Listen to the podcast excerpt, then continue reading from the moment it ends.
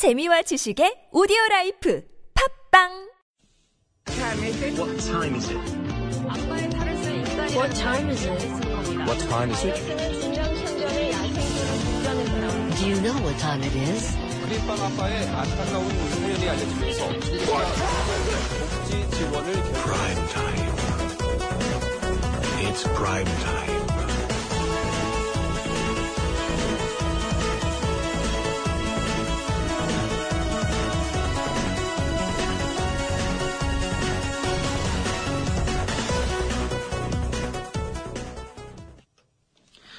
Well, according to recent studies, uh, cases of sexual abuse and rape, even against male victims, have soared 60% here in South Korea during a three-year period between 2011 and 2014. Now, there are still, though, uh, pre-existing views and stereotypes regarding gender roles, and it's often resulted in inadequate legal protection uh, for these male victims. Uh, many of them have to be very brave to be able to even come forward and repeat, uh, report these cases. And this is not to mention all the other cases that have gone unreported uh, due to a sense of shame or social stigma. This is a s- similar problem with uh, female victims of sexual harassment or assault as well. But we're trying to look at the male angle of this uh, and uh, talk about maybe some of the legal as well as sociological aspects of uh, male sexual harassment. You can give us your thoughts. Text us at pound 1013 for 51 or send us a Kakao Talk message by adding TBS EFM as a plus friend. We're going to be joined by a couple of experts from overseas in the second part of this discussion.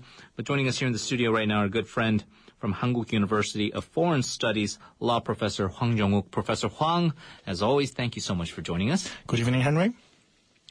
Again, this is something that maybe not a lot of people feel is a huge problem, but uh, if we just look at the numbers of reported cases, is sexual assault against male victims becoming a bigger problem? And it, do you feel that it is something that society should not sweep under the, uh, under the rug and should actually address?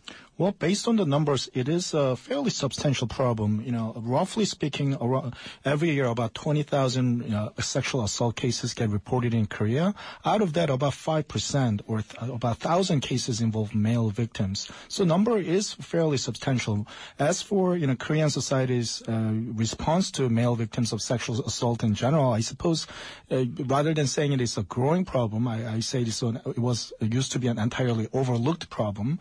You'll note that until year 2013, uh, just two years ago, the rape wasn't even defined for male. Uh, uh, until the law, the Korean, Korean criminal law was changed two years ago, rape could only be committed against female, according to Korean criminal law. So, in fact, you know, the law didn't even recognize that, you know, man could be raped, for example, until two Right. years ago. So I suppose, you know, we are sort of gradually coming to the idea that yes, even men can be victims of sexual assaults. And we're talking about diversity of cases, right? Not just people might think, oh, okay, this there's a minor and is you know under the influence and not able to do it, uh, but there are cases of harassment, there are cases of of rape, and uh, it's it's evident that it happens. I, I guess that's the thing that should be made clear is that it happens, and we'll maybe talk about g- the gender roles in all of this. But is it possible, just like how we, when we talk about uh, female sexual assault or harassment cases, and I know you've been a part of those discussions as well with us here on Prime Time, that uh, there may be a lot more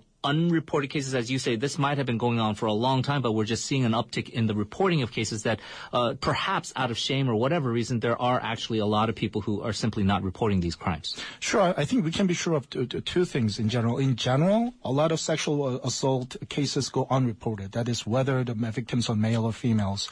Two, probably a lot more, uh, there are probably far, far more female victims than male victims. Those two things we're quite sure about. One thing we're not really sure about is just how much, how many of the cases are actually go un- unreported. There are some attempts at trying to figure out what the number is. I mean, sometimes the number goes anywhere between 50% to 90% of cases do not go underreported. So based on this lack of knowledge, we, we really don't know whether, you know, the, the female victims cases going underreported is lower or higher than the female, uh, the male victims. But for sure, you know, for reasons that are fairly different between ma- males and female victims, yeah, many cases do go underreported.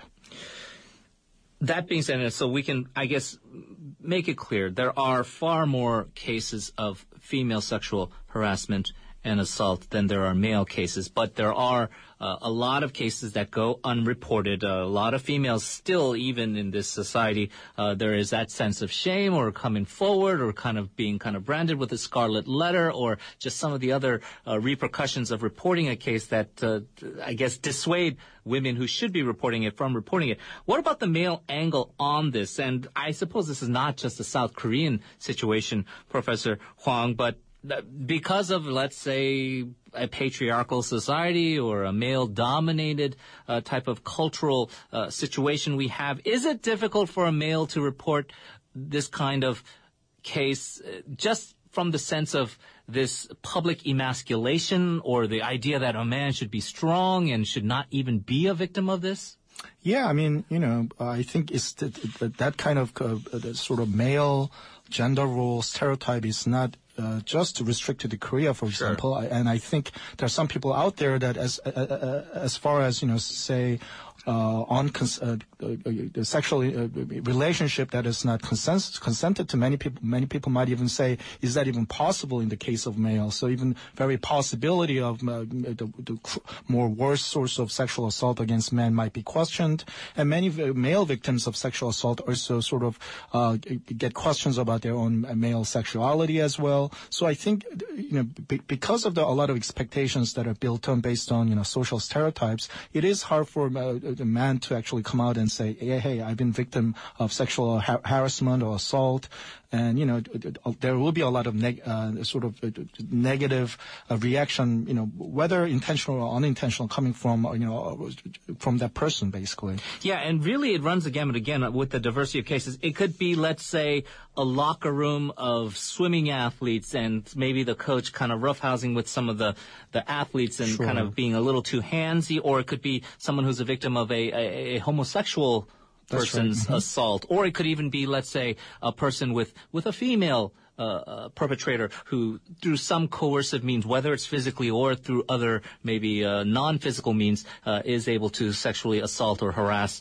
a, a male person. And you, what you're saying is that, regardless of those cases, uh, although they're not equal by any means, it is difficult for any man in whether it's Korean society or in any other society, to actually report this publicly. Exactly. I mean, if was, if, if the uh, the perpetrator was female, then you know the question of is that even possible? I think that question would be asked. If the perpetrator was male, I, I suppose you know your uh, male sexuality might might be questioned. Yeah. One thing to keep in yeah. mind is that you know often sexual assault is not about sexuality; it's expression of power. Often case, mm-hmm. just because it's a male on male sexual assault, it's not necessarily homosexual male who might be perpetrating the case. It might just just be a heterosexual male sort of asserting his power, not not his necessarily his sexuality. So you know, for those variety of cases, I, I think uh, sort of you know the social expectations does make it uh, difficult for male victims to come forward.